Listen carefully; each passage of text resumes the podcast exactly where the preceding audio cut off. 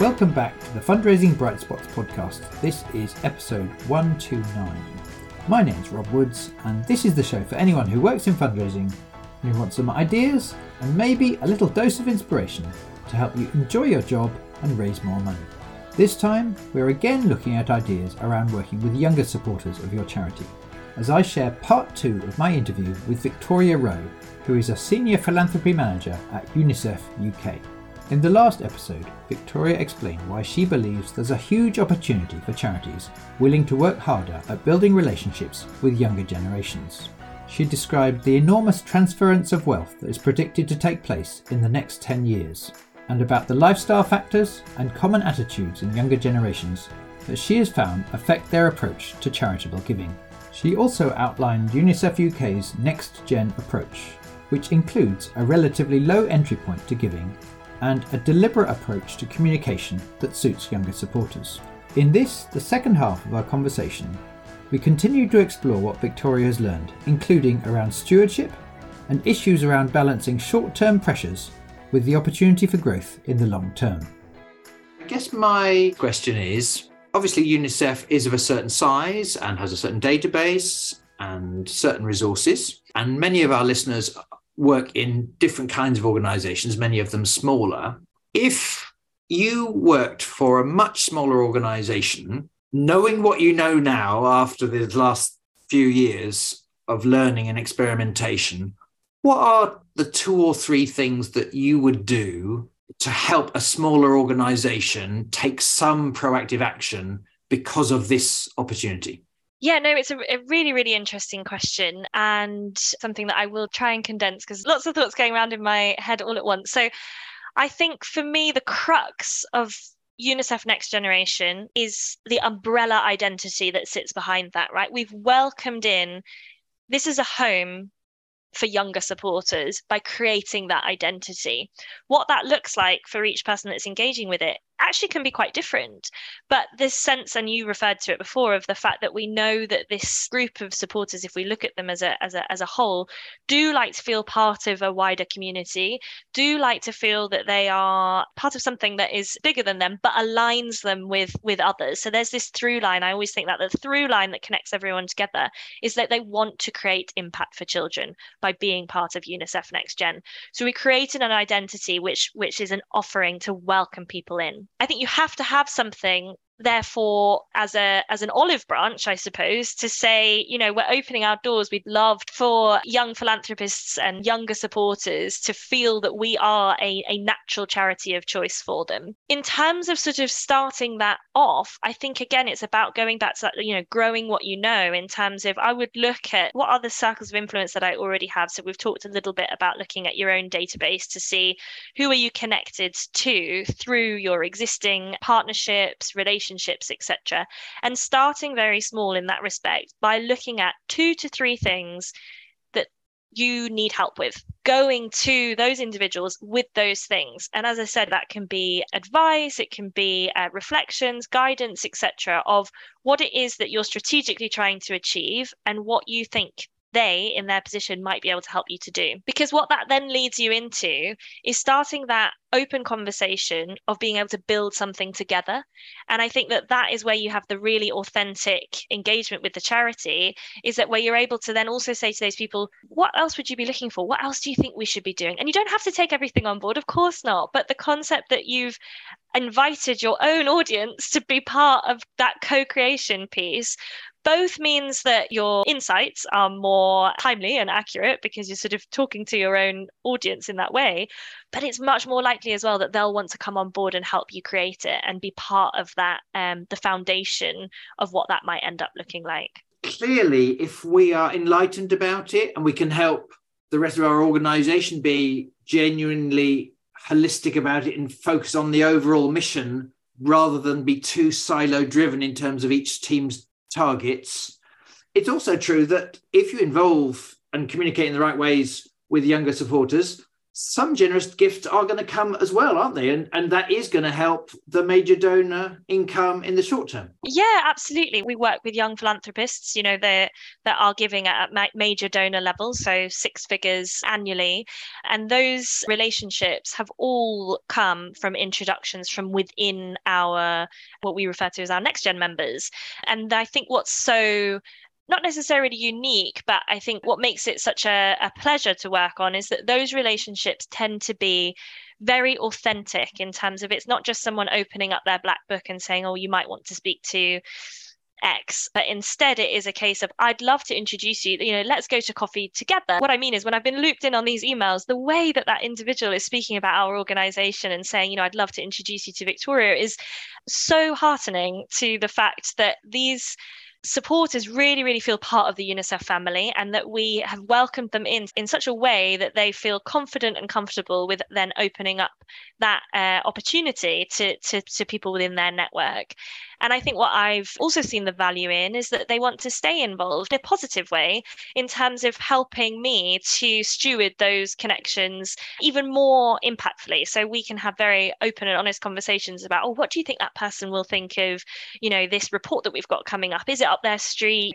Shall I send it their way? And being able to therefore, again, go back to that cross collaborative piece of they're almost, you know, an, another relationship manager within that process because they're that engaged. They, they feel that strongly about having introduced the relationship that they want to help it be as impactful as possible. Yes. I wonder maybe the things you're about to share are just most of them are just good fundraising practice we should all be trying to do well anyway and maybe some of them are especially pertinent for younger supporters could you give us some things you've discovered that are important in relation to stewardship and or communication and or relationship building if we're working with younger people?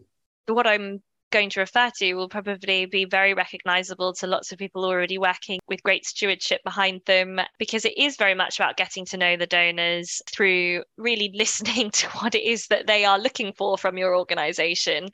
And i think that that then trickles down into all the different elements of how they'd like to be communicated with. You reference that yes absolutely i'm speaking to a lot of these uh, donors and supporters via whatsapp as opposed to sort of uh, lengthy emails or certainly sort of long phone calls. You know I'm receiving voice notes where we are able to just quickly pass on information, or I'm able to say, I saw this and thought of you, and know that it is something that isn't going to be something that they have to set time aside to look at, to read through, and to feel that we are a sort of um, a time drain or, an, or, or really an, an, emotional drain. You know, so I have spoken to them a lot about what kind of reporting are you interested in, what what they do and don't like, and I think that different things have come out, but this concept of wanting to see the impact without having to wade through lots of narrative that gets you there. But like I said previously, you know, this slightly more transactional way of what has the gift unlocked and then also these case studies with regards to the real human side behind the work itself. So i think that ability to tell stories is relevant to, to, to anybody that we might be stewarding.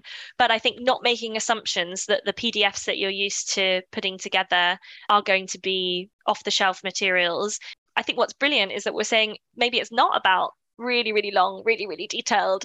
And it is something that, from a resource perspective, you might be able to put together quite swiftly by just focusing on the pieces of information that are going to land. And to be honest, I've had people ask me before about things that they can put on their social media. You know, like I want to put a few little bits up. What could you help me with? And that that took some learning for me because uh, I, I don't work in that team. You know, I don't, I, you know, they were talking about end cards and various other things that they wanted to, to, to get onto to Instagram to be able to share that message more broadly.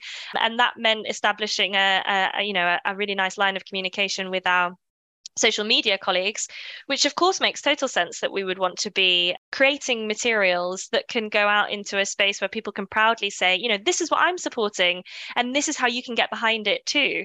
And so sometimes just activating lines of communication that probably should be there anyway. Yeah. And is it a fair generalization that more drip drip regular informal communication is likely to be better and it's much less likely that long, wordy, dry documents without images and without films and links to more interactive content also is a, a trend there. Definitely, definitely. And I think, you know, if we take some of our emergency work into mind, when I've heard feedback from some of the supporters, they've said, in those instances, please, please tell me what is the situation and what do you need me to do? And pulling that up to the fore in terms of even referring to it as call to action or whatever that might look like, so that it is brought up of right now, what we need is our link to our fundraising page to be shared as widely as possible. And you can do that by clicking here. You know, just making it as simple and straightforward to be able to take action because that is that case of being very front footed. These donors are saying, you know, I'm absolutely happy to help, but just tell me what you need me to do. I think that there is a concept of us thinking, well, they'll come to us with their ideas because they're trailblazing. They're, you know, and they are absolutely all of those things, but they can't be in all places at once. So they are asking us to say, well, you tell me what it is that you need me to do, and I'll tell you how I can adapt that into my own circumstances. But I think making it as simple as possible to say what is the message and what is the support that is needed has been the main takeaway, definitely. So that if, for example, in our situation, when an emergency strikes, you know, we're absolutely aiming to get an email out within a few hours to be able to say, you know, here's the latest press release. Call me if you want to chat more. Hey, it's Rob. I wanted to briefly jump in in case you'd like to get a much deeper level of training and coaching support than is possible in these short podcast episodes. I'm really proud of our Bright Spot Members Club, which gives you full time access to our fundraising training library, as well as a live workshop or masterclass every week. Rather than have me explain, I thought it would be most helpful if you could hear from someone who's used these resources. So here's a short clip from Pippa Hind Walsh. I've been a member of Bright Spot Members Club for a couple of years now and also attended Rob's Mastery course.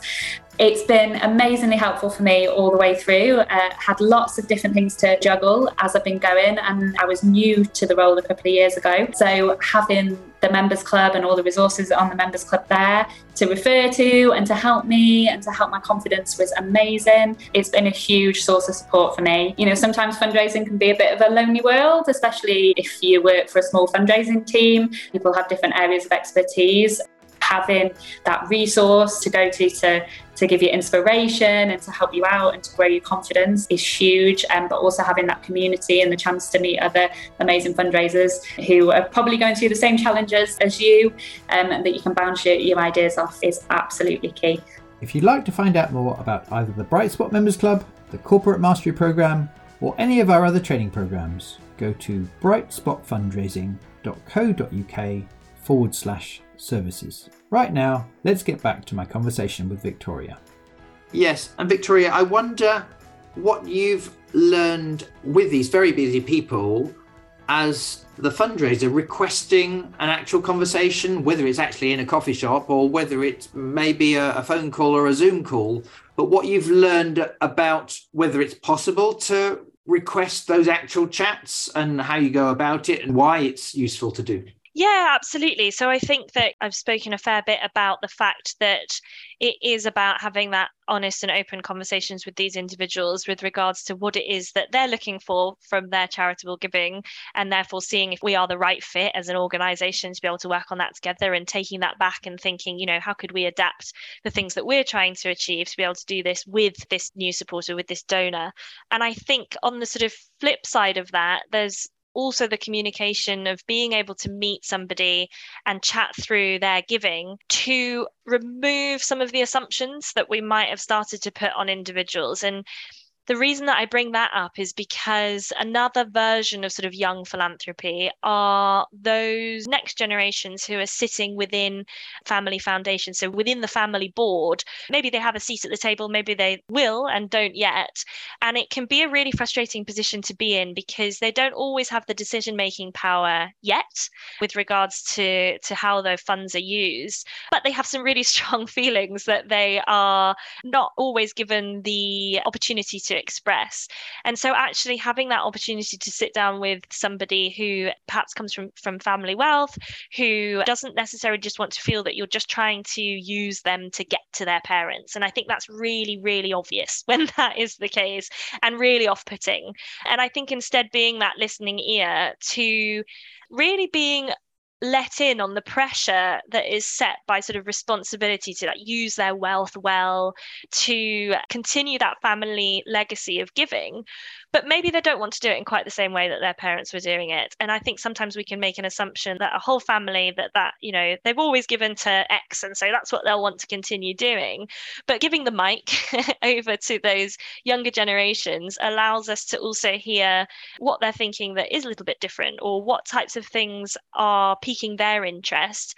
And also being able to provide a bit of value add as philanthropy manager. You know i think that our relationship is very much about you know understanding the sector understanding giving trends and sort of why people might be leaning towards creating impact in a certain way and not in others how philanthropy is being spoken about within the private sector for example um, and being able to maybe start sowing the seeds of some of the things that i'm very passionate about. So for example the importance of unrestricted fundraising and the fact that within multi-year partnerships you know that's where we really see systems change and these individuals who are sitting with what is therefore inherited wealth, those are the individuals that could really create systems change. And so being able to have those conversations is often really, I guess, a bit like a seminar, you know, you're sort of spitballing back and forth with opinions on giving and what's important and why. And so I guess what I mean by that is that those individuals maybe aren't always used to being asked what their opinion is. And so would love the opportunity to have that chat and for it not to be centered around an ask again but around giving. Absolutely. You don't need to shy away from the fact that you know you're having a, a conversation about ultimately what is to do with fundraising. Um, but this concept of how why when values and and all of that piece that sits behind creating a giving journey for somebody which you get the privilege of maybe being at the beginning of that journey as it develops so, Victoria, in both these episodes we've been sharing, there are plenty of examples of actually valuable resources and income and money has been coming into UNICEF to help it pay for its work now. And it's really clear that there are some quicker wins, some short term wins. And it's also true from the first half of our conversation that a lot of the justification for trying to solve this is because of just how valuable it might be in five, six, seven, eight years' time if we start to work with younger people who care about our cause in these ways and build the relationships now. So, what would you say to our listeners who are thinking, well, yes, it does make sense, but I've got colleagues who aren't going to be convinced enough that there are enough sh- short term wins, there's enough money coming in. We can't afford to wait for eight years. What would you say to them about what you've discovered about making some resource to work in this way now? It's a tricky challenge even with something like UNICEF Next Gen, which is robust enough, established enough that we're able to, as you say, be seeing significant enough income in the here and now, as well as being able to work on relationships that we know are more in that sort of long term sphere.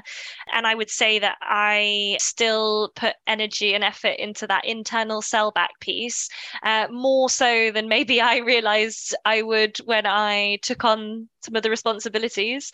But I think that it only comes with its own additional positives of really looking at that analysis piece of when things are coming through. So instead of whenever I present back on on next gen, even if I've been asked to present back on income, I present back on income and impact. And so I'm talking seeding that information in throughout just because I think it's so important. So I talk about income banked and I talk about in- income unlocked. And I think that terminology is just really helpful to remind the listener, whoever it might be that I'm presenting back to internally, externally, of the fact that a lot of this isn't so linear in terms of it is that cross collaborative piece of you know perhaps that income that's been unlocked is within special events but shouldn't we all be working in that way that all of our departments are supporting other work other strategies within the departments? And that's where i very much started when i started looking at next gen was going to all the different departments and saying you know what are you trying to achieve? Or what have you already got coming up in your diary? So staying on the special events piece you know i mentioned earlier about event boards okay, so that already exists. And what does that infrastructure look like? And what boxes do you need to tick to be part of that board? And therefore, where is our movement? Or, you know, where table sales are at X, you know, can we have a, a 20% discount from that down to be able to have a next gen table within that? And it's at a slightly different price point. And it just starts us entering into that sphere of we're welcoming people as opposed to, as we said before, sort of square peg round hole, just trying to fit people in for the sake of it. I think that is definitely my tip is that this when looking at engaging with the sort of next generation it should start with things that you're already doing and see where you can be adapting them to attract sort of a, a new supporter or a new audience. And that might start with your existing major donors and thinking you know their children. Would they like to be introduced to have a conversation about what types of things would they like to see from the charity the reason that that is such a fantastic move is that it's a conversation again as opposed to an ask. So you're starting to to build a relationship that isn't based around just that transactional expectation. But for the major donors who are the parents what a wonderful stewardship offering for them that you are welcoming them to bring their children into the picture, basically. And so by spending time with them, you're stewarding the parents too. I think it's such a lovely, soft way to start with the circles of influence that you already have access to and the and the people that you know. My goodness, this has been a wonderful exploration, Victoria. When I originally talked to you at the conference and asked if you'd do a half hour episode and you said yes, you didn't know what you were letting yourself in for. So thank you for all your time sharing all these ideas and tips. I really appreciate it. I will continue to watch and learn from what you're doing at UNICEF. It's such an interesting project. So thank you for continuing to explore and continuing to generously share. But for now, Victoria Roe, thank you for coming on the podcast. Thank you so much, Rob. It's an absolute pleasure. I hope you found our chat helpful. If so, and you don't already follow the Fundraising Bright Spots podcast, please hit that button now so that you don't miss out on any of the other episodes we've got coming up. You'll also get immediate access to the whole back catalogue, including part one of my chat with Victoria.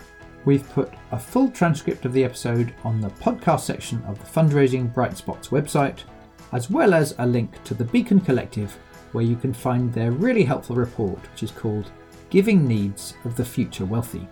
And if you'd like ongoing help with your fundraising at a much deeper level, check out our training and inspiration club, the Bright Spot Members Club, which can be a great value alternative to using up your training budget on a one day course or conference. Find out more at brightspotmembersclub.co.uk forward slash join.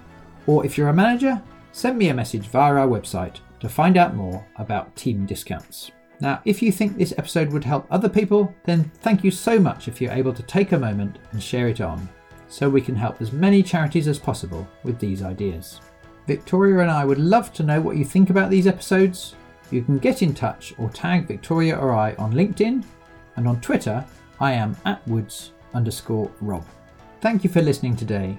Best of luck with your fundraising, and I look forward to sharing more bright spot insights and stories with you very soon.